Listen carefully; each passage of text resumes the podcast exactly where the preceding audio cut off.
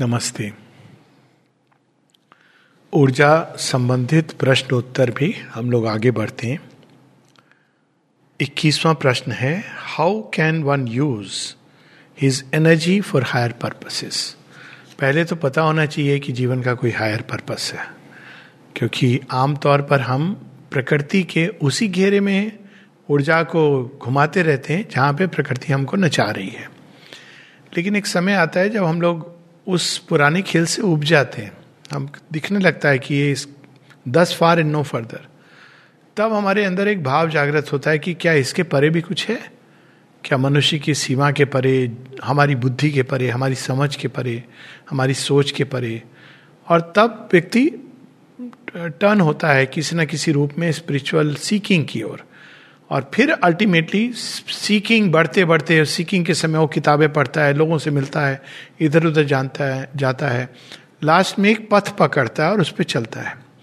तो higher purposes की ओर ऊर्जा इसी प्रकार से टर्न होती है, जब, जो हमारे एम और मोटिव्स ये दो चीज़ें हमारे ऊर्जा की दिशा को निर्धारित करते हैं। हम, हो सकता है कि हायर बीइंग की ओर मुड़े, भगवान की ओर मुड़े, लेकिन हमारी मोटिव बड़ा लो हो। लोग, बहुत से लोग हैं जो पूजा करते हैं भगवान की, लेकिन केवल इसलिए कि हमारी ये मन्नत पूरी हो जाए, हमारी वो मन्नत पूरी हो जाए।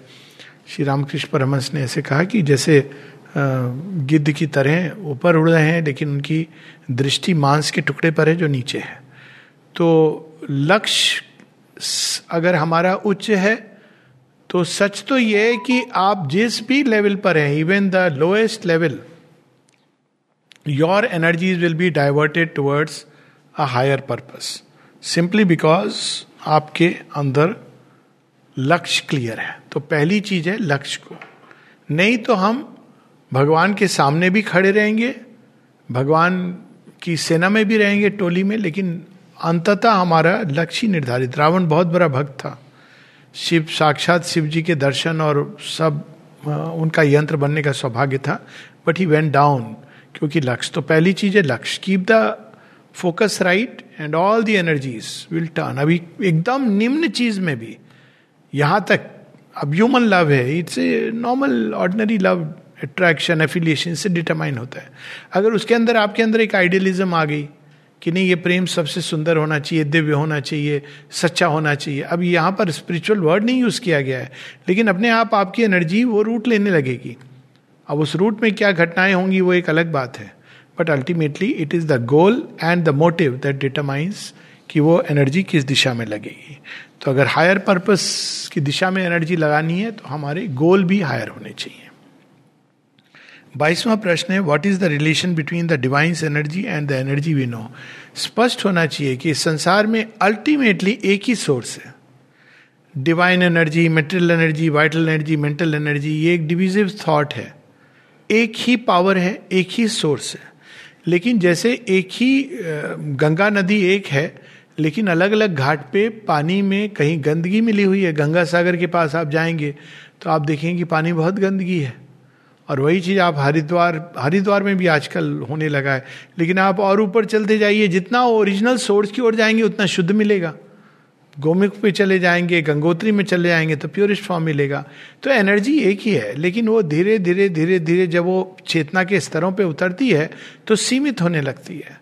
और जो फोर्सेस उस पर एक्ट करती हैं, जो उसको यूज़ लेती हैं और उपयोग करती हैं या दुरुपयोग करती हैं, उसके अनुसार उस स्तर पे हम लोग ये कह सकते हैं कि ये ऊर्जा इसमें रूपांतर परिवर्तित हो गई। इसका एक उदाहरण कई सारे हैं कि सूर्य की ही ऊर्जा में आप विशैले पौधे भी उगते हैं और सूर्य की ऊर्जा में जीवनदायिनी पौधे भी उगते हैं। सूर्य की ऊर्जा जो ऋषि मुनि तपस्या कर रहे हैं, उनको भी सूर्य की ऊर्जा, उसी से जो सृष्टि के अंदर, जो भी भोजन भी है, वो प्राप्त होता है। और सूर्य की ऊर्जा से ही जो क्रिमिनल है क्राइम करता है। ऊर्जा एक ही है, दो नहीं है। लेकिन वो मटेरियल लेवल पर वो मटेरियल एनर्जी का फॉर्मुलेशन ले लेती है। प्राण जगत में वो प्राण जगत का फॉर्मुलेशन ले लेती है। योगी के अंदर वही ये ऊर्जा अपने मूल्य स्वरूप की ओर जाने लगती है। और एक सिद्ध के अंदर वह ऊर्जा पूरी तरह भगवान की जहाँ से ओरिजिन है, उसके साथ एक हो जाती यही डिफरेंस है। एनर्जी एक ही है। दो नहीं है। तेईसवां प्रश्न है what is the way to achieve the divine energy through conversion पहली चीज़ है कन्वर्शन यानी लक्ष्य का कन्वर्शन हम जब तक ईगो के सेटिस्फैक्शन के लिए जीवन जी रहे हैं तब तक हमारे, हम ये सोचना भी कि एनर्जी डिवाइन एनर्जी में कन्वर्ट हो जाएगी नहीं। पहली चीज़ है एम क्लियर होना चाहिए। उसके बाद जहाँ जहाँ लोअर नेचर में एंगेज है एनर्जी उनको आपको ऊपर टर्न करना है। अब इसको अगर मेथड के रूप में देखें तो पूरी कुंडलिनी की जो प्रक्रिया है, यही है। कुंडलिनी की प्रक्रिया में हम क्या करते हैं कि हम मतलब जो कुंडलिनी योग करते हैं, उनका मेथड है बाई विल तो विल के द्वारा एनर्जी जो मैटर में इन्वॉल्व है, उसे खींच करके पहले प्राण जगत में, फिर और ऊपर ऊपर प्राण के कई लेयर्स हैं, भावनात्मक भाव जगत में, मन के जगत में, और अल्टीमेटली स्पिरिचुअल चेतना की तरफ़ जाते हैं। वही ऊर्जा है जो मैटर के अंदर। इसीलिए वो सारी नव दुर्गा के जो रूप हैं, जिसकी कई बार बात हुई है। तो material energy shell Bala the one which is born in the mountains mountains is the physical nature और उसके अंदर से वही डिवाइन एनर्जी निकलकर वहाँ विल के द्वारा फेथ के द्वारा कंसंट्रेशन के द्वारा और कभी कभी बीज मंत्र का उपयोग करके हम लोग एक योगिन उस कुंडलिनी को जागृत करके ऊपर ले जाता है। और डिवाइन मदर के उसमें ये दूसरे ढंग से होती है। कन्वर्ट कैसे होती है? डिवाइन मदर तो पूरे नेचर की जो लोएस्ट एक्टिविटी है, उसको भी कन्वर्ट करना चाहती हैं। हाँ सो डिवाइन एनर्जी पहले तो यहाँ पर प्रश्न की किस तरह प्राप्त करें? सिंपलेस्ट तरीका है, जिसको हम प्यार करेंगे, उसके जैसी ऊर्जा हमारे अंदर आने लगेगी। इसलिए माता जी ने कहा है कि जो एक कॉमन चीज़ जिसको हम प्यार कहते हैं, वो वाइटल इंटरचेंज है। तो उसमें क्या होता है कि जिसको आप कहते हैं कि प्यार करते हैं, उसकी ऊर्जा आपके अंदर और आपकी ऊर्जा दूसरे के अंदर। साधारणता ये फ़र्क नहीं पड़ता है ज़्यादा बिकॉज़ ज़्यादातर मनुष्य सामान्य लेवल पे रहते हैं। लेकिन एक योगी के लिए ये फ़र्क पड़ने लगता है सीरियस होने लगता है। सीरियस इन द सेंस जो ऊपर है वो लूज करेगा, जो नीचे वो गेन करेगा। तो तो अगर आप भगवान को प्यार करेंगे तो आप डिवाइन एनर्जी को प्राप्त करेंगे। और यदि आप, संसार को प्यार करेंगे तो सांसारिक बुद्धि, सांसारिक ऊर्जा आपके अंदर आएगी। तो इट डिपेंड्स ऑन कि हमारी डायरेक्शन दिशा कहाँ है। Love is the simplest way shortest way और नहीं तो फिर ज्ञान, ध्यान। ज्ञान, ध्यान क्या है? आप उस डिवाइन एनर्जी क्या है? डिवाइन बीइंग क्या है? डिवाइन कौन है? तो अल्टीमेटली आपकी ऊर्जा माइंड के थॉट को लेकर के धीरे धीरे वो सब, बाकी सबको खींचेगी।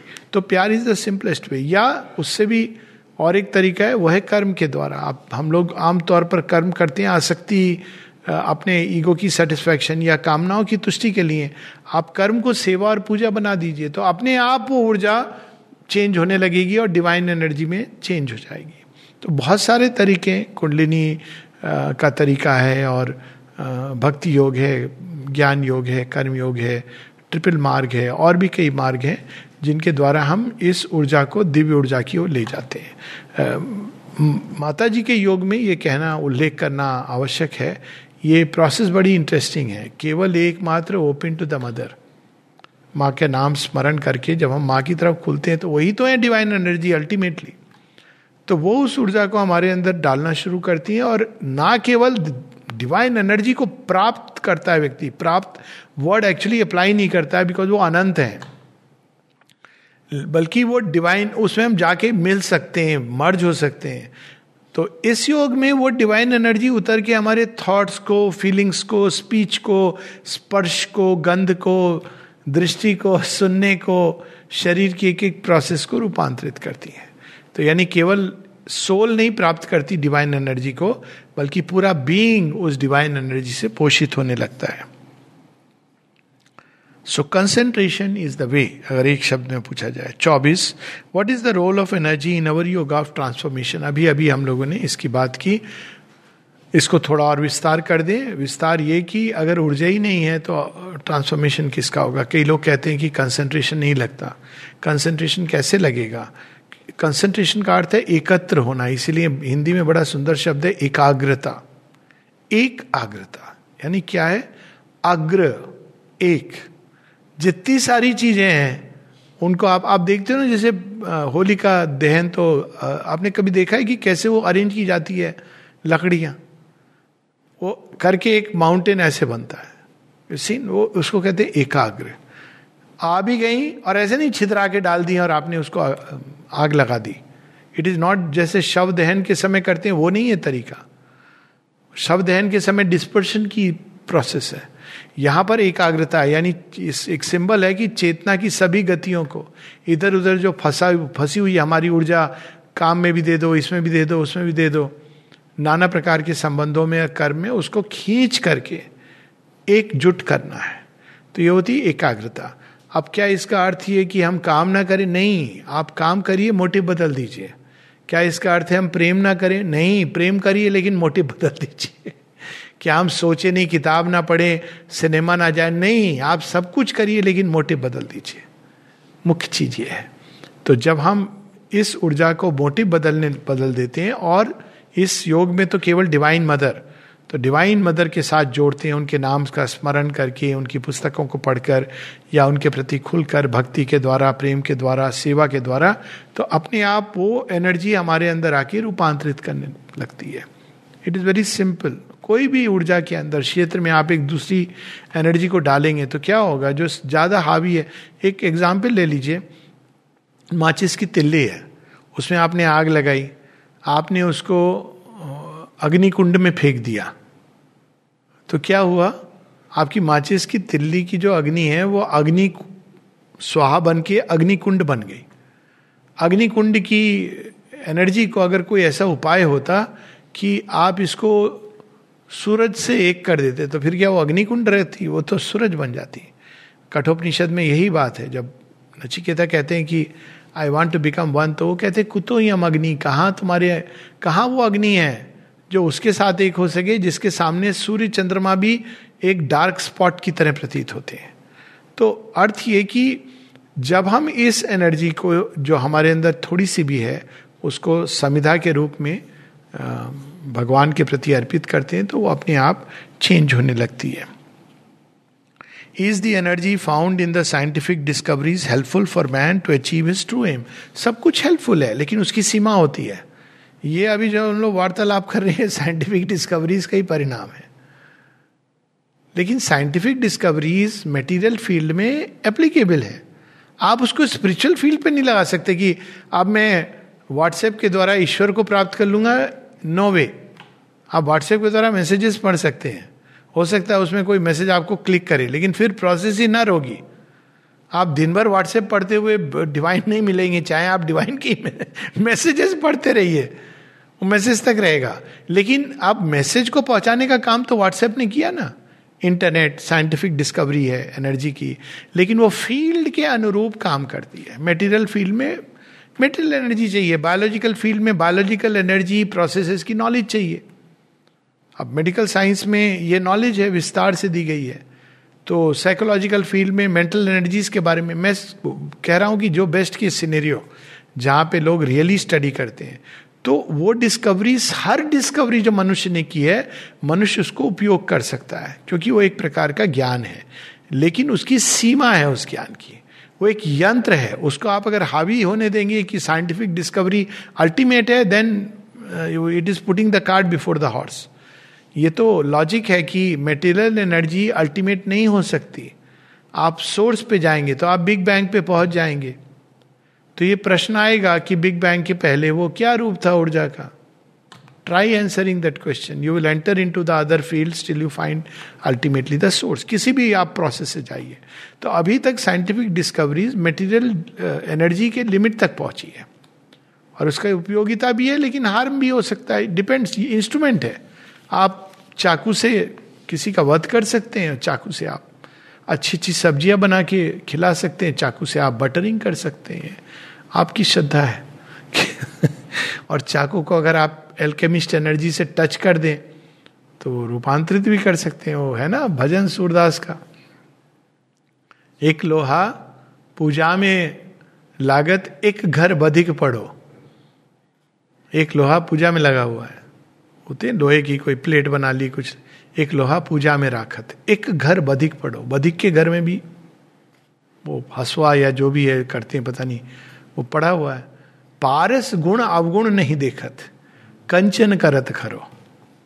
पारस से टच करेंगे तो वो ये नहीं कहता कि तुम बधिक के लोहे हो। तो डिवाइन से जब हम टच करते हैं तो कोई भी हमारी गति है, वो अल्टीमेटली अपनी दिव्यता को स्पर्श पाएगी। इसीलिए remember and offer is the way छब्बीसवां प्रश्न what is meant by to remain open only to the divine's energy not divine's energy not divine's energy opening is to the mother not even to the mother's force Sri Aurobindo का letter है ये बहुत dangerous सोच हो सकती है energy को, के प्रति ओपन प्राणिक हीलिंग में सब। वी डोंट नो वो एनर्जी का ऐसा विस्तार है। कौन सी ऊर्जा कहाँ पकड़ लेगी? कुछ पता नहीं चलेगा। ऐसी ऊर्जा के क्षेत्र हैं जहाँ पूरी तरह वो डिवाइन को मिमिक करके आ सकते हैं। ऐसे लोग हैं जिनको विजन होते हैं वॉइसेस सुनाई देती हैं सजेशंस आते हैं। वो कहते हैं, हम भगवान बन गए। भगवान मुस्कुराते हैं और संसार वाले उनका मज़ाक उड़ाते हैं क्योंकि अब आपने खुद को इस लायक नहीं छोड़ा कि ना इधर के, ना उधर के। क्यों? क्योंकि ऊर्जा ऊर्जा ही इम्पर्सनल है। Supramental energy it is impersonal energy is impersonal energy कोई व्यक्तिगत नहीं होती। तो इम्पर्सनल की तरफ़ जब हम जाते हैं एनर्जी के माध्यम से, ऐसे योगी हैं जो कुंडलिनी एनर्जी की बात करते हैं और वो ऐसे ऐसे क्षेत्र में चेतना के फंस जाते हैं। पढ़िए गोपीनाथ कविराज की वो किताब है बड़ी फ़ेमस कुंडलिनी के ऊपर। और भी कई योगी हैं, खासकर जो नीचे से ऊपर की ओर ले जाते हैं। You can get caught in worlds of deception वो ऊर्जा से क्या क्या क्रिएट जालंधर की कहानी ना, वो ऊर्जा से पूरा कैलाश क्रिएट कर देता है। और किसको ले जाता है? ये इंटरेस्टिंग स्टोरी है सिंबॉलिक है। वो ले जाता है जगन माता पार्वती को वहाँ पे। कहता है, कैलाश है देखिए, यही है सब कुछ। शिव जी की भी एक प्रतिकृति बना देता है। खुद ही बन जाता है। अल्टीमेटली उसने क्या भयानक चीज़ की है? एनर्जी के अंदर एनर्जी के स्रोत को डाल दिया। तो वो पूरा इल्यूजन टूट जाता है एक समय। But energy can create all these thing but divine mother not even her force शेरविंद का लेटर है I am experiencing mother's force mother's force sometimes you want to ask how do you know it is mother's force कोई criteria तो होता नहीं, ठीक है, आपके अंदर शांत even peace and ananda can be imitated by the vital तो just open to the mother open by any means read her books simple तरीका माँ ने स्वयं जो कहा है, वो बात कर रहा हूँ। माँ से पूछा, कैसे हम आपकी ओर खुलें? आपकी पुस्तकें पढ़ें तो हम आपकी ओर खुलेंगे? माँ ने कहा यस गुड हम यदि आपके नाम का स्मरण करें तो आपकी ओर खुलेंगे. Very good if you meditate and concentrate upon you is it a way to open to me very good excellent thinking about you yes good discussing about you see said ha dangerous discussion में इंसान कहा पहुँच जाता है व्यर्थ की चीज़ों में। तो इट कैन वर्क अब जैसे रामायण की कथा, अगर कोई ऐसी चीज़ हो जहाँ भक्ति भाव से आप पढ़िए, देखिए, आनंद है, पर रामायण देखिए। एक व्यक्ति जब पढ़ता है राम को तो कहता है, राम समान प्रभु, ना ही कहूँ। दूसरा कहता है, ये क्या बात हुई? आप कहते हो, भगवान है, सीता का त्याग कर दिया। तो ये जब जीवन को हम पढ़ते हैं, भगवान की, कृष्ण जी के बारे में आज मैं सुन रहा था, कोई कह रहा था। तो मैं बता रहा था, Krishna ji is so wonderful तो वो कहते कहा जाता है, हमारे यहाँ कहावत है कि पूजा कृष्ण की करो, फॉलो राम को करो। तो मैंने कहा, ये तो बड़ी डेंजरस बात है। बाय दी वे राम को फॉलो करना आसान नहीं है। जाइए, युद्ध करिए, राक्षसों से खड़े होकर try to follow Ram. Is it easy वो इस कंटेक्स्ट में कि वो एक उनकी वाइफ थी और कृष्ण जी के तो, तो आई सेड कि and it was a lady was sing तो मैंने कहा आप सोच लीजिए राम जी को फॉलो करके क्या होगा? सीता माता के क्या सिचुएशन हुई? तो बात ये नहीं है बात है कि उसको समझो कृष्ण की लीला का मतलब क्या है? राम की लीला का अर्थ क्या है? तो जीवन का डिस्कशन नहीं इसीलिए बहुत शेयरविंद माता जी दोनों ने अपनी लाइफ को पढ़ने के लिए जानने के लिए मना किया। लिखने के लिए। इसलिए नहीं कि उसमें कोई प्रॉब्लम है। बहुत सुंदर है।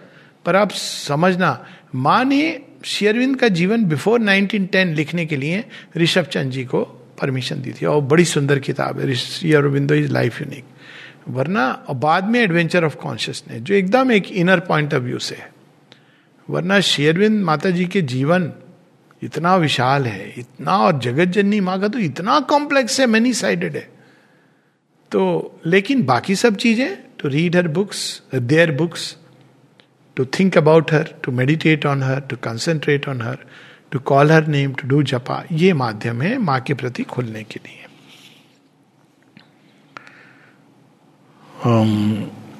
सत्ताईस, अब टू रिमेन ओपन ओनली ये थोड़ा कठिन होता है, ऐसा नहीं है एस्पिरेशन आती है, जाती, आती, जाती है बट अभ्यास के साथ ये धीरे धीरे you become one pointed only वाला जो पार्ट है। सत्ताईस to the mother is our source of energy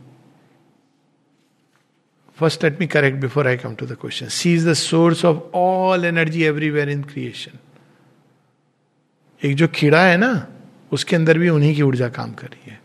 पत्थर के ढेले के अंदर भी माँ की ही ऊर्जा है। इसीलिए आप पत्थर को उठा के भगवान समझ के पूजा कर सकते हो और प्राप्त कर सकते हो। लोग ऐसे हैं जो आश्रम की मिट्टी को पकड़ करके जिनके अंदर अद्भुत अनुभव होता है। क्यों? क्योंकि वो मिट्टी नहीं है उस समय। वो ऊर्जा है। उन्हीं की ऊर्जा है। जहाँ उन्होंने स्पर्श दिया है, वो एक्सट्रीमली एक्टिव है। जहाँ वो नहीं भी स्पर्श दिया है, वहाँ भी यूनिवर्सल शेरविन से किसी ने पूछा कि डिवाइन मदर जो हम लोग हैं, वो तो डिवोटी लेकिन वो कोई भी कहीं पर भी चीख पुकार करे तो क्या वो जाती? कहते हैं कि inner universal consciousness is everywhere लेकिन एक डिवोटी और डिसाइपल के साथ अलग संबंध है। उस संबंध का जो यूनिवर्सल कॉन्शियसनेस में माँ एक्ट कर रही है, वो ले जा रही है महेश्वरी, महाकाली, महालक्ष्मी, महासरस्वती के रूप में, उसको इवोल्यूशन की दिशा में ले जा रही है। अनेकों अनेकों घटनाओं सुख दुख इसके द्वार से। लेकिन जब हम divine mother inner individual embodiment उनकी ओर मुड़ते हैं तो योगा ऑफ़ ट्रांसफॉर्मेशन की ओर ले जा रही है। ये अंतर है। तब आप चाहें ना चाहें बिकॉज़ वो उस तत्व को सामने प्रकट करके लाई है। तो आप कैसे भी छुओगे, कैसे भी टच करोगे द प्रोसेस विल स्टार्ट कई बार लोग झेल नहीं पाते हैं उसको, क्योंकि इट इज़ टू ट्रमेंडस तो यहाँ पर आई थिंक प्रश्न का उत्तर आ गया है। प्रश्न ये but a man who does not know about the divine how does he receive energy from his day to day work बड़ी सिंपल है बात। He does not know about the divine but the divine knows about the person it's not a joke आप देखिए company में काम करते हैं। हम लोग, मैं एयरफोर्स में था। ठीक है एयरफोर्स का जो सीनियर मोस्ट है, पता था कि एयर चीफ कौन है। वो भी कई बार बदलता था, नहीं पता होता था। आपको उस समय पूछा डिफेंस मिनिस्टर कौन है? पॉलिटिक्स में ज़ीरो इंटरेस्ट था। कोई पूछता मुझसे कहता नहीं पता है। लेकिन फैक्ट ये आर्म्ड फोर्सेस का supreme commander president of India है। इंडिया की बात कर रहा हूँ।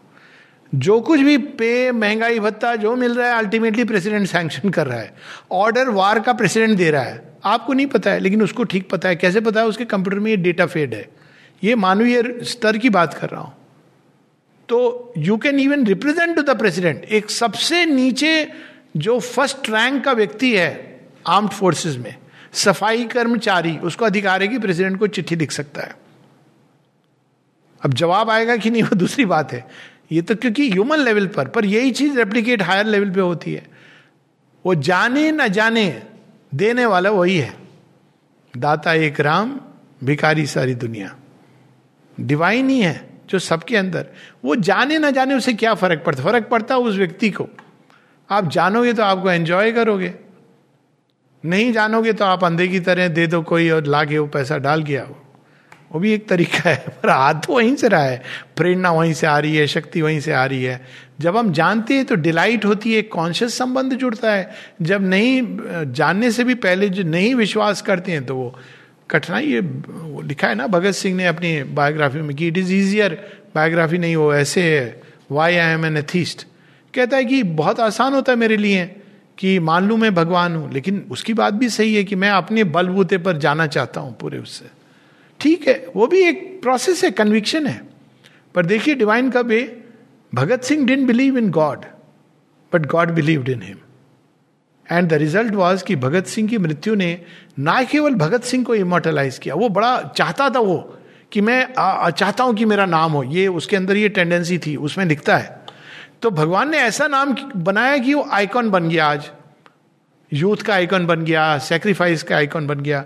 तो भगवान इस पर नहीं एक्ट करते हैं कि आप मानते हो नहीं मानते हो। जो भी पात्र उपयुक्त है चर्चिल को भगवान ने इंस्ट्रूमेंट बनाया था सेकेंड वर्ल्ड वॉर के दौरान। चर्चिल भारतीयों को बहुत तुच्छ समझता था। श्री अरविंद ने यह सब नहीं काउंट किया। इंस्ट्रूमेंट बन सकता है, बस काफ़ी है। उसका जो ब्रेन था, पॉलिटिकल पॉइंट ऑफ़ व्यू से ब्रिलियंट थिंकिंग थी। तो शेरविंद ने उसको यूज़ किया। उनको जो काम है पूरे से जब वार खत्म हो गया, चर्चिल वॉज़ लॉस्ट क्योंकि उसके अंदर कॉन्शियस नहीं थी एस्पिरेशन वार के बाद का Churchill is a crestfallen man पर वार के समय उसका जो नाम हुआ, वो अद्भुत है। तब credit of victory goes to Churchill and Roosevelt अगर बाहर में इंस्ट्रूमेंट ये दो लोग थे रूजेवेल्ट तो बाद में आया। तो ये इंपॉर्टेंट नहीं था। शेयरविंद ही उनको यूज़ कर रहे थे एज इंस्ट्रूमेंट वो नहीं जानते थे। चर्चिल तो हिट करता था इंडियंस को। और रूजेवेल्ट उसको क्या पता शेयरविंद है? थोड़ा शायद पता भी हो, क्योंकि पहले फ़र्स्ट वर्ल्ड वार में प्रेसिडेंट की डॉटर आई थी। सो so, ये जानने, नहीं जानने, मानने, नहीं मानने पर डिपेंड नहीं करता. Divine is way way way way way beyond far beyond our conception misconception non conception वो तो ऐसे हैं कि कोई बिलीव करता है एंड ही में से ये इसको तो बिलीव में उलझा हुआ है अपने छोटे से उसमें. ये सोचता है कि मैंने पा लिया। दूसरा व्यक्ति जिसके अंदर विश्वास नहीं पर खोज रहा है, हो तो मुझे दिखाओ, हो तो दिखाओ, नहीं दिखते, नहीं हो तुम तो भगवान पहुँच जाएगा।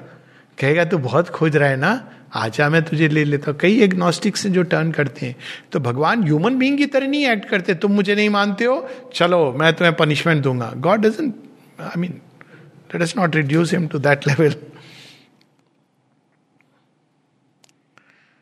how can we draw energy from the universal vital energy by opening इसका एक सिंपल उदाहरण है। जब मनुष्य जाता है किसी किसी भी ऐसे स्थान, आपने देखा है, मेले में जाते हैं तो मेले की एनर्जी अंदर आती है। बाज़ार में जाते हैं तो बाज़ार की हम खुल जाते हैं ना यूनिवर्सल क्या है, जो चारों तरफ़ विश्व प्राण है। तो बाज़ार में जाते ही आप गए थे बड़े डल मूड में, फिर उसके बाद चलो आइसक्रीम खा लेते हैं, चलो एक कपड़ा खरीद लेते हैं। क्यों? क्योंकि वो उसकी ऊर्जा के प्रति खुल गए। तो वो तो एक dangerous way universal energy is all kinds there is a cosmic ignorance and cosmic truth तो इसीलिए, लेकिन वही आप एक पेड़ के नीचे बैठ जाइए। कहते ना कि आप सुस्ताने के लिए बैठ गए। और आप बैठे हैं, आपके अंदर ऊर्जा की कमी हो रही है और है नहीं कुछ खाने का सामान। और फल भी कोई नहीं दिख रहा। तो आप क्या करते हैं? आप बैठ जाते हैं। और उस समय चूँकि यू आर हंग्री यदि आप एक पुष्प को भी अपने हाथ में ले लेंगे तो ऊर्जा आ जाएगी। इसे experiment one can do it of course जिनका कॉन्शियस संबंध होता है, वो तो एक अलग बात है। ये कंडीशनिंग है कि खाने से ही ऊर्जा आती है।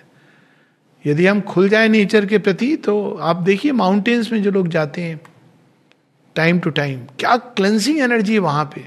ड्रग एडिक्ट की वो ड्रग की आदत खत्म हो जाती है। माउंटेन्स आर सो रिफ्रेशिंग वहाँ की हवा उसमें एक भूख आपकी अपने आप मतलब खाना है तो लोग खाते हैं दैट्स ए डिफरेंट थिंग पर आप उस प्रकृति के बीच में यू ओपन वाइड तो कोई भी वास्टनेस हम क्यों यूनिवर्सल एनर्जी के प्रति नहीं खुले होते? पशु खुले होते हैं, हम लोग नहीं खुले होते, क्यों? ईगो सेल्फिश जा रहे रस्ते पे, एक इंसान कितना स्वार्थ में डूबा है, इसका एक आपको एक एक छोटा सा तरीका बताता हूँ। ये मत पूछे कि तुम क्या करते हो। वो बोलेगा हम इतनी दान देते हैं, इतना वो पुण्य करते हैं। ये सब मत पूछिए। पूछे कि अच्छा तुम्हारे घर से ऑफ़िस तक कितने पेड़ हैं? किस किस प्रकार के? How much one is close in one thought वैसे एक प्रश्न करिए, और कुछ करने की ज़रूरत नहीं है। रास्ते में उस पेड़ को देखा? कौन सा पेड़? वो वाला। आई नो पीपल जो केवल पेड़ को देख के चहक उठते हैं और ऊर्जा से भर जाते हैं। अरे look at this what a wonderful अरे, ये फूल कितने अच्छे लग रहे हैं। ऐसा लगता है कि इन्होंने पता नहीं क्या खाना खा लिया, अपने टेस्टीएस्ट तो क्या होता है by learning to connect with the universal nature हम क्यों नहीं कनेक्ट करते, हम अपने ईगो स्वार्थ, उसने मुझे ये कहा था, चलता जा रहा है। उसने मुझे ये नहीं कहा, कहना चाहिए था, चलता जा रहा है। शट ऑफ़ हो गया तो open to the vastness by becoming vast उनतीसवां प्रश्न normally we get energy from food but there are some people who do not eat from which source do they have energy थोड़ा course correction कर दूँ ऐसा कोई व्यक्ति नहीं है जो बिना खाए जीवन भर जिए एक आए थे एक बाबा जी का नाम बहुत बाबा जी नहीं वो सूर्य से एनर्जी ड्रॉ करते हैं बाद में इट वॉज़ फाउंड कि इट इज़ नॉट ट्रू हाँ ये ज़रूर है, वो मैं उनके डिटेल में नहीं जाना चाहता। इस तरह के एक और एक्सपेरिमेंट हुआ था कि गुजरात में कोई व्यक्ति वो हॉस्पिटल में रहते थे और वहीं पर वो खाते पीते नहीं दी ये तो एक गलत बात हो गई। आपको अगर रियली करना है तो आप संसार में रहिए, घूमिए, फिरिए। विशेष प्रक्रियाओं के द्वारा आप एक ऐसी स्टेट तक में जा सकते हैं, जैसे हाइबरनेशन जिसको कहते हैं। जिसमें आप मंथ्स आप बिना ऊर्जा को बाहर से लिए रह सकते हैं। ये पॉसिबल है कि आपका बॉडी मिनिमम मेटाबॉलिज्म स्टेट में चला जाए। तो वो तो एक पार्ट लेकिन फिर भी एक पॉइंट के बियॉन्ड नहीं आएगा, क्योंकि जैसे ही आप थोड़े एक्टिव होंगे, ऊर्जा चाहिए। आप भोजन नहीं करेंगे तो क्या होगा? वो आपके शरीर से ऊर्जा खींचेगा। शरीर से कहा? पहले आपके जो फैटी स्टोर हैं, वो जाएँगे। तो मोटापा कम होगा। ये तो तब वहाँ तक बढ़िया है। फिर और कहाँ से देखा है? लिवर के आसपास फैट जमा है, उसको भी निकालो। धीरे धीरे फिर कहाँ फैट जमा है? ब्रेन के अंदर भी फैट्स हैं, फैट, उसको निकालो। शुरू में तो आपको बहुत अच्छा लगेगा, लेकिन कुछ समय के बाद दुर्बलता आएगी, क्योंकि आप फ्लैश कितना आप फिर मसल से निकालना शुरू करेगा प्रोटीन से निकालेगा। तो एक लिमिट के बियॉन्ड नहीं, ये एक्सपेरिमेंट किए कई लोगों ने, जो प्रैक्टिशनर है फास्टिंग के, लेकिन वो कुछ दिन तक कर सकते हैं।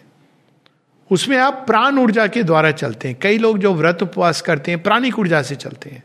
लेकिन वो अच्छी बात नहीं है, क्योंकि प्राणिक ऊर्जा आके एक्साइटमेंट क्रिएट करती है।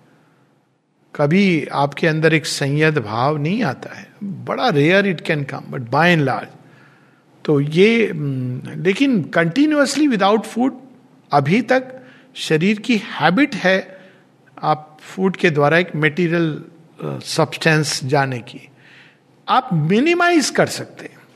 यह संभव है you can minimise it to the bare minimum पर एकदम नहीं लूँगा क्योंकि वो जो न्यूट्रिएंट्स हैं, जो अब लोग हैं जो खाना नहीं खाते, खाना मतलब आपको ऐसे नहीं खाने की ज़रूरत है।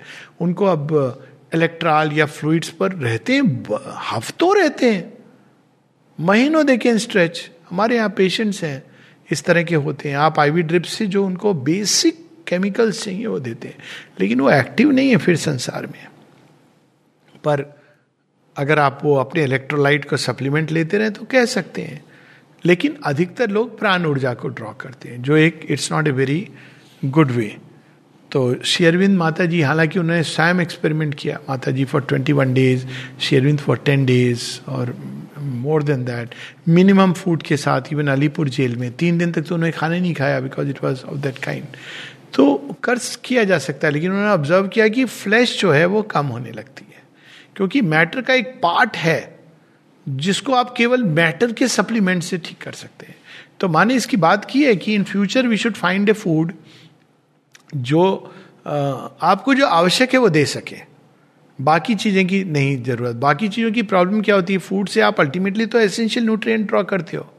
प्रोटीन्स कार्बोहाइड्रेट और फैट और इलेक्ट्रोलाइट्स और मिनरल्स ये सब ज़रूरी है शरीर के लिए। लेकिन वेस्ट जो होता है उसके साथ में, वो प्रॉब्लमेटिक है। उसी को टॉक्सिन्स जो कही जाती है ना, आयुर्वेद में। इसीलिए, आयुर्वेद में पर्जिंग का ये सब का सिस्टम है। तो जो टॉक्सिन्स निकलते हैं, वो जो वेस्ट हो गया, वो शरीर में बहुत लंबा कब्ज की जिनको शिकायत है तो तो वेस्ट है ना? स्टैंड टू लॉजिक की टॉक्सिन्स आएँगे शरीर के अंदर, उनके प्रभाव होंगे जो हम नहीं जानते, क्योंकि विज्ञान ने एलोपैथी ने उस दिशा में स्टडी नहीं की है। But definitely it stand to logic and reason तो आप मिनिमाइज कर सकते हैं। तो अब वो जो माने कहा था फ़ूड की बात इंटरेस्टिंग बात यह कि एस्ट्रोनॉट्स का जो भोजन है, वो इस प्रकार का है।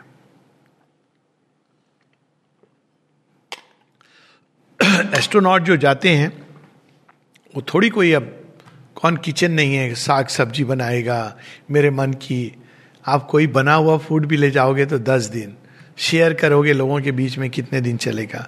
तो उनका जो फ़ूड है, इस प्रकार के high energy packets high energy things tablet के रूप में होते हैं, जिससे उनको मोशन की भी प्रॉब्लम नहीं हो वेस्ट नहीं हो। छः छः महीने रहते हैं। This day how do this day तो फ़ूड एक बनने की ज़रूरत है जो एक अलग तरह का हो।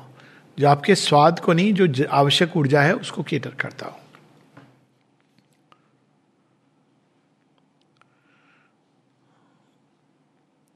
तीसवा प्रश्न is there anything called bad energy good और बैड ह्यूमन कंसेप्शन है। गुड और बैड शब्द निकाल दें, पर यह हम कह सकते हैं कि there are energies which make you restless which are destructive in nature तीन प्रकार की एनर्जीज नेचर में uh, अगर हम सांख्य के उसको लें जो शेयरविंद Gita every person who follows a spiritual understanding of life वो मानता है कि तीन प्रकार की ऊर्जाएँ एक ऊर्जा है जो ताम तामसिक ऊर्जा है।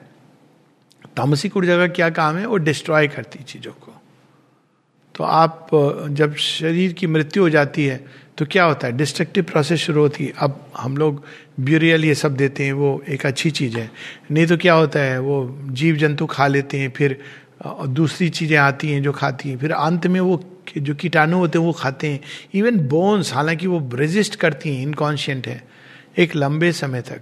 बट अल्टीमेटली वो तामसिक एनर्जी तामसिक एनर्जी कब क्रिएट करती है? जब या तो मृत्यु, या मृत्यु समान जीवन। मृत्यु समान जीवन क्या हुआ? काउच पोटेटो बैठ के सारे दिन कोई टीवी देख रहा है और खा रहा है, यही काम कर रहा है। यानी काम नहीं कर रहा है। तो क्या हुआ? तामसिक एनर्जीज आर एक्टिव वो कहती है, इसको तो कोई पॉइंट नहीं है। जीने का इसको तो मैंने इतना कुछ इसके अंदर डाला है और ये तो उपयोग नहीं कर रहा। सेम थिंग ब्रेन के साथ होती है। आप ब्रेन का उपयोग छोड़ दीजिए। आप बस एक सीमित सोच, सीमित ढर्रे पे तो ब्रेन डिजनरेशन क्योंकि बहुत सारी पॉसिबिलिटीज हैं जो आपने एक्सप्लोर ही नहीं करी। सेम विद हार्ट के अंदर अद्भुत पॉसिबिलिटीज हैं, लेकिन आपने कभी एक्सरसाइज नहीं की वॉकिंग नहीं कर रहे हो मिनिमम रनिंग वनिंग छोड़ दीजिए वॉकिंग आधा घंटा फोर्टी फाइव मिनट जो भी डेली नहीं कर रहे हो तो धीरे धीरे हार्ट की क्षमताएँ कम होने लगती है। तो उसी प्रकार से ये आपकी यूटिलाइजेशन के ऊपर है कि आप उसको कैसे यूज़ करते हो। तो गुड और बैड नहीं ये उनका अगर डिस्ट्रक्टिव प्रोसेस इसीलिए जो तमोगुणी, तामसिक एनर्जीज एक्ट क्या, कहाँ कहाँ करती हैं, वो डिस्ट्रक्टिव तो आप जुए के अड्डे पर नॉर्मली तो वो चीज़ों को विघटन के लिए, जो संसार के बैलेंस के लिए ज़रूरी है। सब लोग अगर जीवित रहेंगे तो सृष्टि का संतुलन बिगड़ जाएगा। तो या तो ब्रह्मा जी को कहना पड़ेगा फुल स्टॉप ब्रह्मा जी तो इटर्नली क्रिएट करते रहेंगे। जब तक प्रलय नहीं होगी तो तो प्रलय में वही एब्जॉर्व हो जाते हैं, तब वो क्रिएशन बंद होता है। तो इटर्नली क्रिएट करेंगे तो शिव जी को भी एक्टिव होना पड़ेगा कि उसको एब्जॉर्व करें जो तैयार नहीं है। तो तामसिक एनर्जीज हमको डल बनाती जाती है, मृत्यु की ओर ले जाती है। डल इनकेपेसिटी टू फील देखा है ना, जब आदमी थका होता है, उस समय उसको कुछ महसूस नहीं होता है। डिप्रेशन तो वो फिर उस समय तमोगुणी ऊर्जा के प्रभाव में है। उस समय उसको वायलेंट सेंसेशन से ही वो जागता है। उस प्रकार की चीज़ें which is not the correct way drinks ये सब सब तमोगुणी प्रधान एनर्जी दूसरी प्रकार की एनर्जी होती है, रजोगुणी एनर्जी रजोगुणी एनर्जी आपको अब कोई पूछे तमोगुणी गुड और बैड है डिपेंड करता है।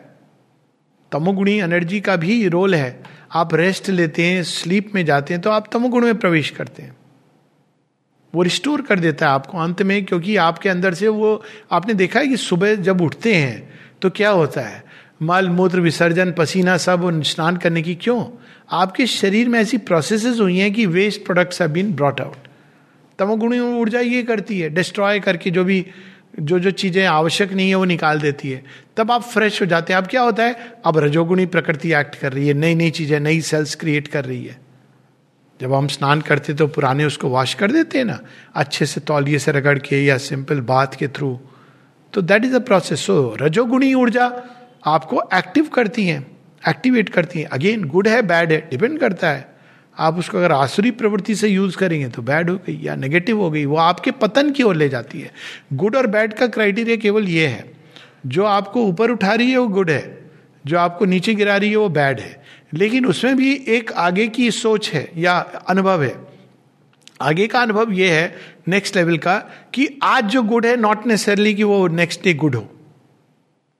आज आप एक काम, जैसे क्लास पढ़ रहे ग्यारहवीं क्लास आपने पढ़ी, बारहवीं फिर आपने ग्रेजुएशन किया। अच्छा हो ना आपने प्रगति की। उसके बाद आपने जॉब शुरू कर दिया। आपको ये लग रहा है कि जो मैंने ग्रेजुएशन में पढ़ा था, वही अल्टीमेट ज्ञान है। सीकिंग खत्म हो गई। तो गुड है बैड है? वही चीज़ जो अच्छी थी आपके लिए एक समय पर, वो आपके लिए हानिकारक हो गई। और एक इसके आगे भी सोच है, और वो ये अल्टीमेटली जो अल्टीमेट है, कि डिवाइन कॉन्शियसनेस हमारी राइज फॉल सबको यूज़ करते हैं फॉर द ग्रेटर पर्पस वो एक it is the PhD level अनुभव। लेकिन गुड और बैड के रूप में नहीं देखना चाहिए, और तीसरी एनर्जी होती है सत्य गुण एनर्जी सत्य गुण एनर्जी क्या करती है? बैलेंस इक्विलिब्रियम अच्छी है, बुरी है सत्य गुण तो बहुत अच्छा होना चाहिए, लेकिन युधिष्ठिर का सत्य गुण ही था जिसके कारण देखा जाए तो जुआ खेला गया, तेरह साल का बना सत्य गुण था उसके अंदर। नहीं नहीं, हमारे भाई हैं, उनसे हम, हमको, उनको लेके, साथ लेके चलना है। साथ लेके चलते चलते वार के दृष्टि पर आ गए। तब श्री कृष्ण ने युधिष्ठिर को बुला के ज्ञान नहीं दिया। पता था ये सत्य गुण वाला व्यक्ति है, वो श्री कृष्ण की बात सुन के हाँ हूँ, करेगा। अंत में कहेगा कहेगा कृष्ण जी, टाल दो ना किसी तरह। मेरे अपने भाई हैं। अर्जुन ने भी ये कहा, क्योंकि अर्जुन के अंदर भी सत्य गुण है, लेकिन वो रजो सत्य गुण है उसके अंदर प्राइमरीली तो अर्जुन ने भी ये कहा, कैसे लड़ू मैं इनके? तो श्री कृष्ण जब कहते हैं तो वो कहते हैं हाँ ठीक है, मैं लड़ूँगा। सरेंडर्ड है। एकदम सत्गुणी प्रधान व्यक्ति को सरेंडर करना भी बड़ा कठिन होता है। वो सेल्फ राइटियसनेस के जाल में बंधा होता है। मैं तो अच्छा हूँ, मैं तो गुणी हूँ, मैं तो एक गुड ह्यूमन बीइंग हूँ। तो एनर्जी गुड और बैड नहीं होती है, उसको कैसे हम उपयोग करते हैं, उस तरह से वो गुड और बैड बनती है। एक वर्स्ट एनर्जी को भी, असुर राक्षस कुल में जन्मा विभीषण। दैत्यवृत्ति है उसके अंदर, लेकिन राम का नाम लेकर और राम का साथ लेकर तर गया। पशु कुल में मंकी, हनुमान बन सकता है। गिद्ध, जो मांस खाता है जटायु और संपाति के रूप में सेवक बन जाते हैं। तो बात इसकी नहीं कि गुड और बैड एनिमल एनर्जीज हमारे अंदर हैं, राक्षसी, आसुरिक, दैविक सब है। लेकिन आप इसको टर्न कर दीजिए, भगवान की सेवा में आप देखिए चेंज हो जाएगी। गुड और बैड के रूप में नहीं, बल्कि इन्फीरियर इग्नोरेंस में उसकी वर्किंग होती है या कॉन्शियसली नॉलेज और ज्ञान और ईश्वर का यंत्र बन के उसकी वर्किंग होती है। हायर लेवल्स ऑफ़ कॉन्शियसनेस उस एनर्जी को यूज़ करते हैं। इकतीस। तो हर किसी को ये उत्तर देना है गुड और बैड का। Does the application of good और bad energy on others has any effect for the being applied it बिल्कुल। अब यहाँ गुड और बैड को मैं जो जिस सेंस में कहा गया उस सेंस में। आप किसी को हार्म कर, करने की चेष्टा करोगे तो क्या हो रहा है? इसका एक उदाहरण ले लीजिए। आप आपने देखा है ना कि वो आप किसी के ऊपर कीचड़ फेंक रहे हो। तो पहला स्टेप क्या है कीचड़ फेंकने का? आप अपने हाथों में कीचड़ को सन रहे हो, है ना? अगर आप किसी के ऊपर बैडविल डाल रहे हो तो पहले वो बैडविल किस मीडियम के थ्रू गुजर है? आपके हार्ट से। और उस बैडविल के पीछे क्या खड़ा है? जलसी तो क्या होगी? ये चीज़ें दृढ़ होने लगेंगी हमारे अंदर। जब ये चीज़ें दृढ़ होने लगेंगी हमारे अंदर तो हम वेल्ड हो जाएँगे डिवाइन से। इससे बड़ा इंसान का नुकसान क्या हो सकता है कि वो महिमा में परम पिता परमेश्वर, वो हमारे अंदर है, जगत जननी माँ हमारे अंदर है, वेल हो जाती हैं, क्यों? हम अपने स्वार्थ में एक्ट करते हैं। तो जो भी व्यक्ति दूसरे को छोड़ो, अपने अंदर भी अगर उस चीज़ को रखते हैं, और बैड एनर्जी तो बहुत दूर की बात है इवन सेल्फिश मोटिव्स वो धीरे धीरे हमारे और भगवान के बीच में वेल बन के आने लगते हैं। Attachments attachment is not a bad use पर वो वेल बनने लगता है अनलेस आप उसको ऑफ़र करके धीरे धीरे ट्रांसम्यूट करो। क्योंकि वो एक लव का डिराइवेटिव है। Attachment can be transform lust अब लस्ट में तो देखा जाए तो कोई आप काम क्रीड़ा है, उसमें तो आप कह भी नहीं सकते कि आप बैड एनर्जी या डायरेक्ट कर रहे हैं। दो व्यक्ति हैं, दोनों म्यूचुअल कंसेंट से जिसको कहा जाता है they are both enjoying but it is still a well क्योंकि प्लेजर और एक्साइटमेंट जो हो रहा है, वो वेल बन रहा है। आप बार बार जो उड़ जाएगी, उसी दिशा में जाएगी। So one has to understand the science behind it science है कि जिस भी ऊर्जा को हम संसार में फेंक रहे हैं तो हम धीरे धीरे उस ऊर्जा का घर बनते जा रहे हैं। जो व्यक्ति क्रोध करता रहता है तो धीरे धीरे वो क्रोध, मिस्टर क्रोध, असुर कॉल्ड क्रोध, वो कहता है, ये मेरा अच्छा इंस्ट्रूमेंट है। आ जाता है उसके अंदर, वो बसने लगता है। तो it is not good to become an instrument of you know such forces तो वो फ़िज़िकल बॉडी पर भी असर करती है, निश्चित रूप से असर करती है। क्रोध के दुष्परिणाम, भय के दुष्परिणाम, अभी तो कोरोना देख लिया ना, भय के दुष्परिणाम। इसके विस्तार में नहीं जा रहा हूँ टॉक्स हैं इस पर। भय के, क्रोध के, चिंताओं के दुष्परिणाम, अश्रद्धा के दुष्परिणाम, ये तो शरीर के ऊपर है ही।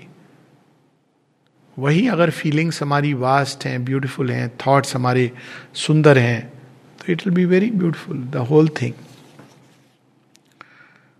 तैतीसवां प्रश्न sometimes after a little work we feel short of energy and sometimes even after a full day's work we do not feel tired we feel happy what is the reason कई कारण है इसमें। पर नंबर वन अगर पूछें तो attitude है।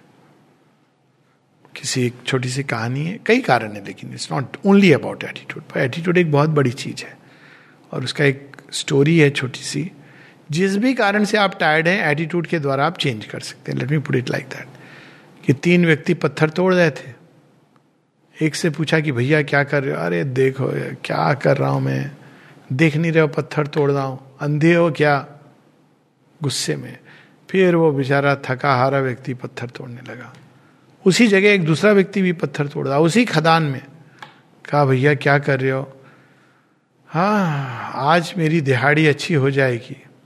पैसा कमा रहा हूँ। घर का घर बार चल जाता है। तीसरे के पास गया, वो भी वहीं पर पत्थर तोड़ रहा है लेकिन उसके चेहरे पर बड़ी चमक थी। क्या कर रहे हो? तुम क्या कर रहे हो जो तुम्हारे चेहरे पर इतनी चमक है? कर तो लग रहा है, वही रहे हो जो बाकी सब कर रहे हैं। तो कहता है, मुझे पता नहीं बाकी क्या कर रहे हैं। मुझे पता है मैं क्या कर रहा हूँ। क्या कर रहे हो? तुम भी तो पत्थर तोड़ हो। कहता है, नहीं, मैं मंदिर बना रहा हूँ। एटीट्यूड ने चेंज हो गया। एटीट्यूड चेंज होता है तो हम एटीट्यूड अगर आपका एक गोल ऊँचा है विशाल है तो आप विशालता में प्रवेश करोगे। इसीलिए माता जी ने कहा है nameless life is miserable life every one of you should have must have a name but you must not forget that your aim should be high and wide generous and disinterested because on the quality of your aim will depend the quality of your life aim छोटा है रोज जाके, अरे job करना है, बहुत mechanical है, रोज जाके बैठ जाता हूँ। अब देखिए एनर्जी आपकी सुबह के समय थोड़ी रहेगी धीरे धीरे काम करके, क्योंकि आप पैसा कमा रहे हो ना। और जिस दिन ये भाव आ गया कि सेवा करने जा रहा हूँ, आप ज़्यादा चाहोगे करना, क्योंकि आपको सेवा का जो मेवा होता है ना, आनंद वो मिलना शुरू हो जाएगा। तो change the attitude change the goal main चीज़ यही है। पर इसका, इसके और भी है। अब ज़रूर नेचुरल है, अगर शरीर फटीक में है कई बार बॉडीली फटीक भी होती है, उसको एक निद्रा की आवश्यकता है, भोजन की। एक एवरेज उसमें। तो अगर निद्रा नहीं दोगे, भोजन नहीं दोगे, रोग है, तब तो वो फटीक होगा। तो ये मतलब कि ये नहीं कि कोई बेचारा फटीक हो रहा है, उसको कमज़ोरी लग रही है, आप बोलो, तुम्हारा एटीट्यूड खराब है। इसलिए ये नहीं बताया जा रहा है। डोंट जज पीपल लेकिन डिप्रेशन है तो एनर्जी नहीं होती है। क्यों? क्योंकि प्राण तामस मोड में चला गया है। डिप्रेशन क्या होता है? प्राण कहता है ऑन स्ट्राइक नहीं करूँगा मैं। क्यों नहीं करोगे? क्योंकि मैं वो कर रहा हूँ जो मेरे पापा ने कहा है, या मेरे मम्मी ने, या परिवार ने कहा है। वो नहीं जो मैं करना चाहता। अब वो ऐसे नहीं एक्सप्रेस करेगा। एक, कई सारी इस तरह की चीज़ें होती है। एक होती पैसिव एग्रेशन आपने देखा होगा, आप काम बोलोगे, हो कर दूँगा। हाँ करेगा नहीं वो व्यक्ति। आपने मिले हो ऐसे लोगों से? करेगा नहीं। आप दस बार जा रहे हो स्माइल करके हाँ कर दूँगा। पैसिव एग्रेशन आपके प्रति अपना गुस्सा निकाल रहा है, आपके प्रति नहीं। संसार, समाज के प्रति जो गुस्सा है, ऐसे निकालता है कि मैं बैठा रहूँगा, काम नहीं करूँगा, आपको आश्वासन देता रहूँगा। It's the most frustrating thing मतलब कोई व्यक्ति साफ़ मना कर देना, आप दो मिनट गुस्सा होते हो, फिर तरीका ढूंढते हो। जो कहता जा रहा है हाँ करूँगा, और आप दस बार जा रहे हो it is one of the most frustrating thing in life तो ये पैसिव एग्रेशन है। तो उसी प्रकार से डिप्रेशन डिप्रेशन में एनर्जी खत्म। सब चली गई अंदर। तो डिप्रेशन में जब है तो क्या करना चाहिए? कोई ऐसी चीज़ ढूंढिए जिसमें आपको लिटरली मज़ा आता हो। High philosophy depression is an egoistic disease से सच है। आप एक डिप्रेस व्यक्ति को बोलेंगे ना you are in a state of acute ego वो जाके ना he will probably commit suicide क्योंकि आपने उसको ऑलरेडी वो अपने भाव से ग्रसित है कि मैं तो बहुत गिरा, गया, गुजरा हूँ। आपने उसके ऊपर एक और लेबल लगा दिया। तो जो दिव्य वाणी है, उसको सही ढंग से उपयोग करना चाहिए। आई बिकॉज़ मैंने ये देखा है। माता जी ने लिखा है it is a state of acute egoism माँ ने एक, उसकी व्यापक अंडरस्टैंडिंग है और हम सबके लिए हैं। लेकिन आप किसी ऐसे व्यक्ति को जिसको इसका कुछ पता नहीं है डिप्रेशन तुम ईगोइज्म के कारण। वो बेचारा ऐसे ही डिप्रेस है, आपने उसको एक और कह दिया ईगोइज्म के कारण हो। तो कहता है, मेरा तो कोई होप ही नहीं है होपलेस स्टेट में। तो उस समय उसको क्या बताना चाहिए? तुम्हें किस चीज़ में मज़ा आता है? हाँ आइसक्रीम अच्छी लगती है, जा, जाके आइसक्रीम खा। गो डू विंडो शॉपिंग टहल किया बाहर। जा पार्क में घूम किया बिस्तर में बैठा रहेगा तो डिप्रेशन ज़्यादा आएगा, क्योंकि ऊर्जा को आपको कोई गोल देना है। ऊर्जा के पास कुछ है ही नहीं गोल गोललेस एमलेस जो गोल था वो ब्लॉक हो गया तो आपने अपने आप को पूरी तरह बंद कर दिया। Give it a goal start with temporary goal don't give a goal की अच्छा तुमको माउंट एवरेस्ट से गिरा है नहीं तो उठ माउंट एवरेस्ट चढ़ फिर से। Please life is not like that Mount Everest से वो गिर करके बेस कैंप में आ गया है। और भी नीचे नैनीताल में खड़ा हुआ है। आप उसको फिर से माउंट एवरेस्ट नहीं बताइए।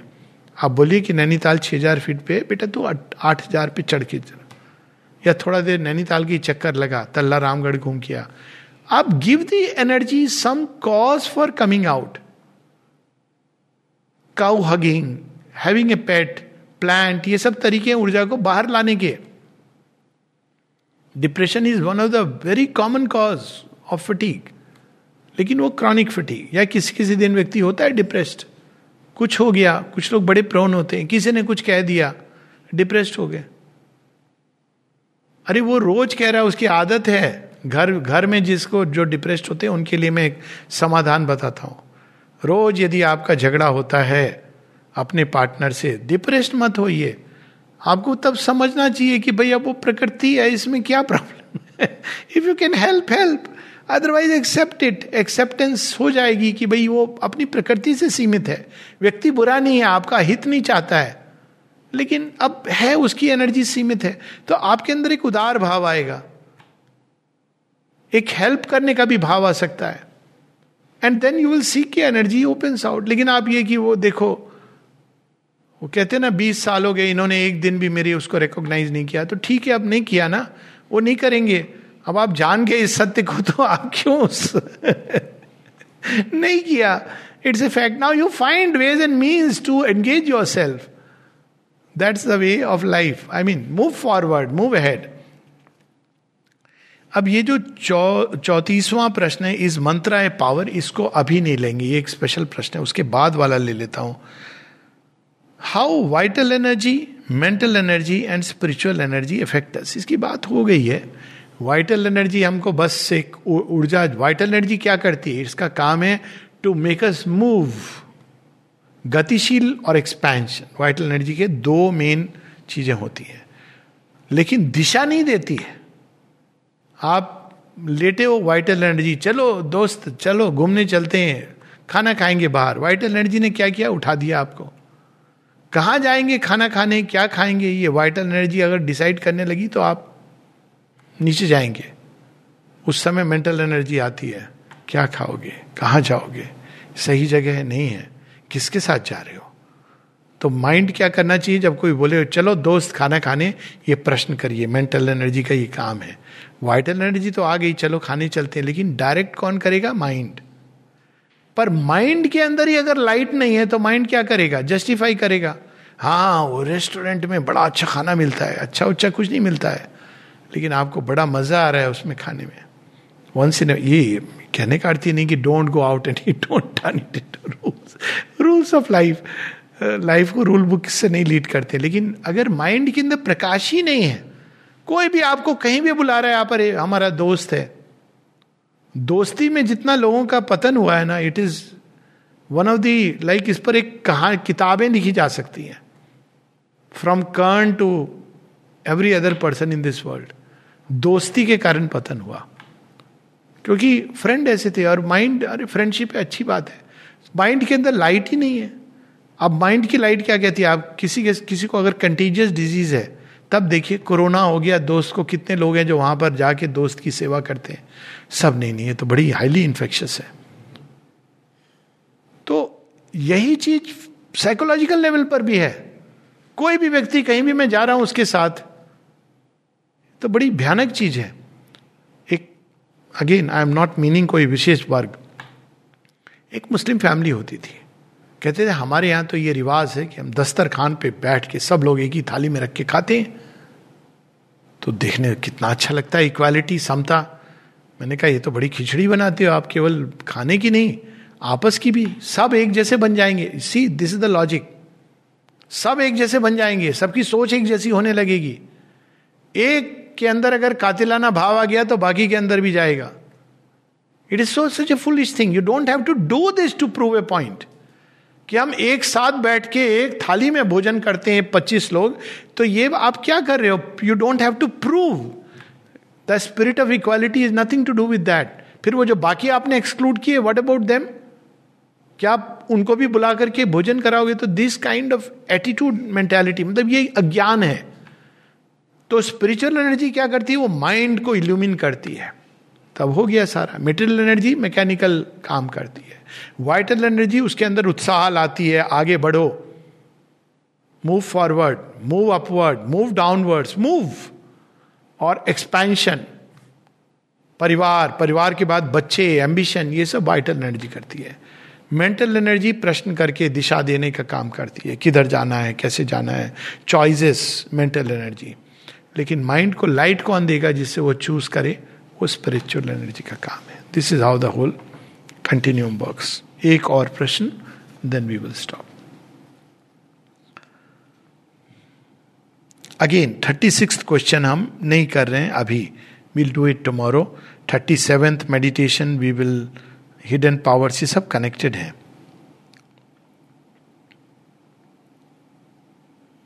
बहुत सुंदर है आप जो forty second question I am taking forty second बीच के मैंने छोड़ दिए। Will do it tomorrow is energy harmful for us again energy is energy it is like asking एक general question is breathing harmful for us just because breathe में virus भी है bacteria भी है ब्रेथ के अंदर बहुत सारी चीज़ें आती हैं तो एनर्जी इज़ जस्ट जैसे एक टूल होता है तो एनर्जी एक पावर है, आपके अंदर आती है।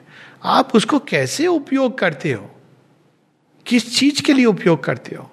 ये इस पर डिपेंड करता है। तो अपने आप में एनर्जी इज़ नॉट हार्मफुल, पर किस लेवल की, किस तरह की, किस उपयोग के लिए उस पर डिपेंड करता है कि वो आपको हार्म करेगी, संसार को हार्म करेगी या अच्छा करेगी। Will stop here and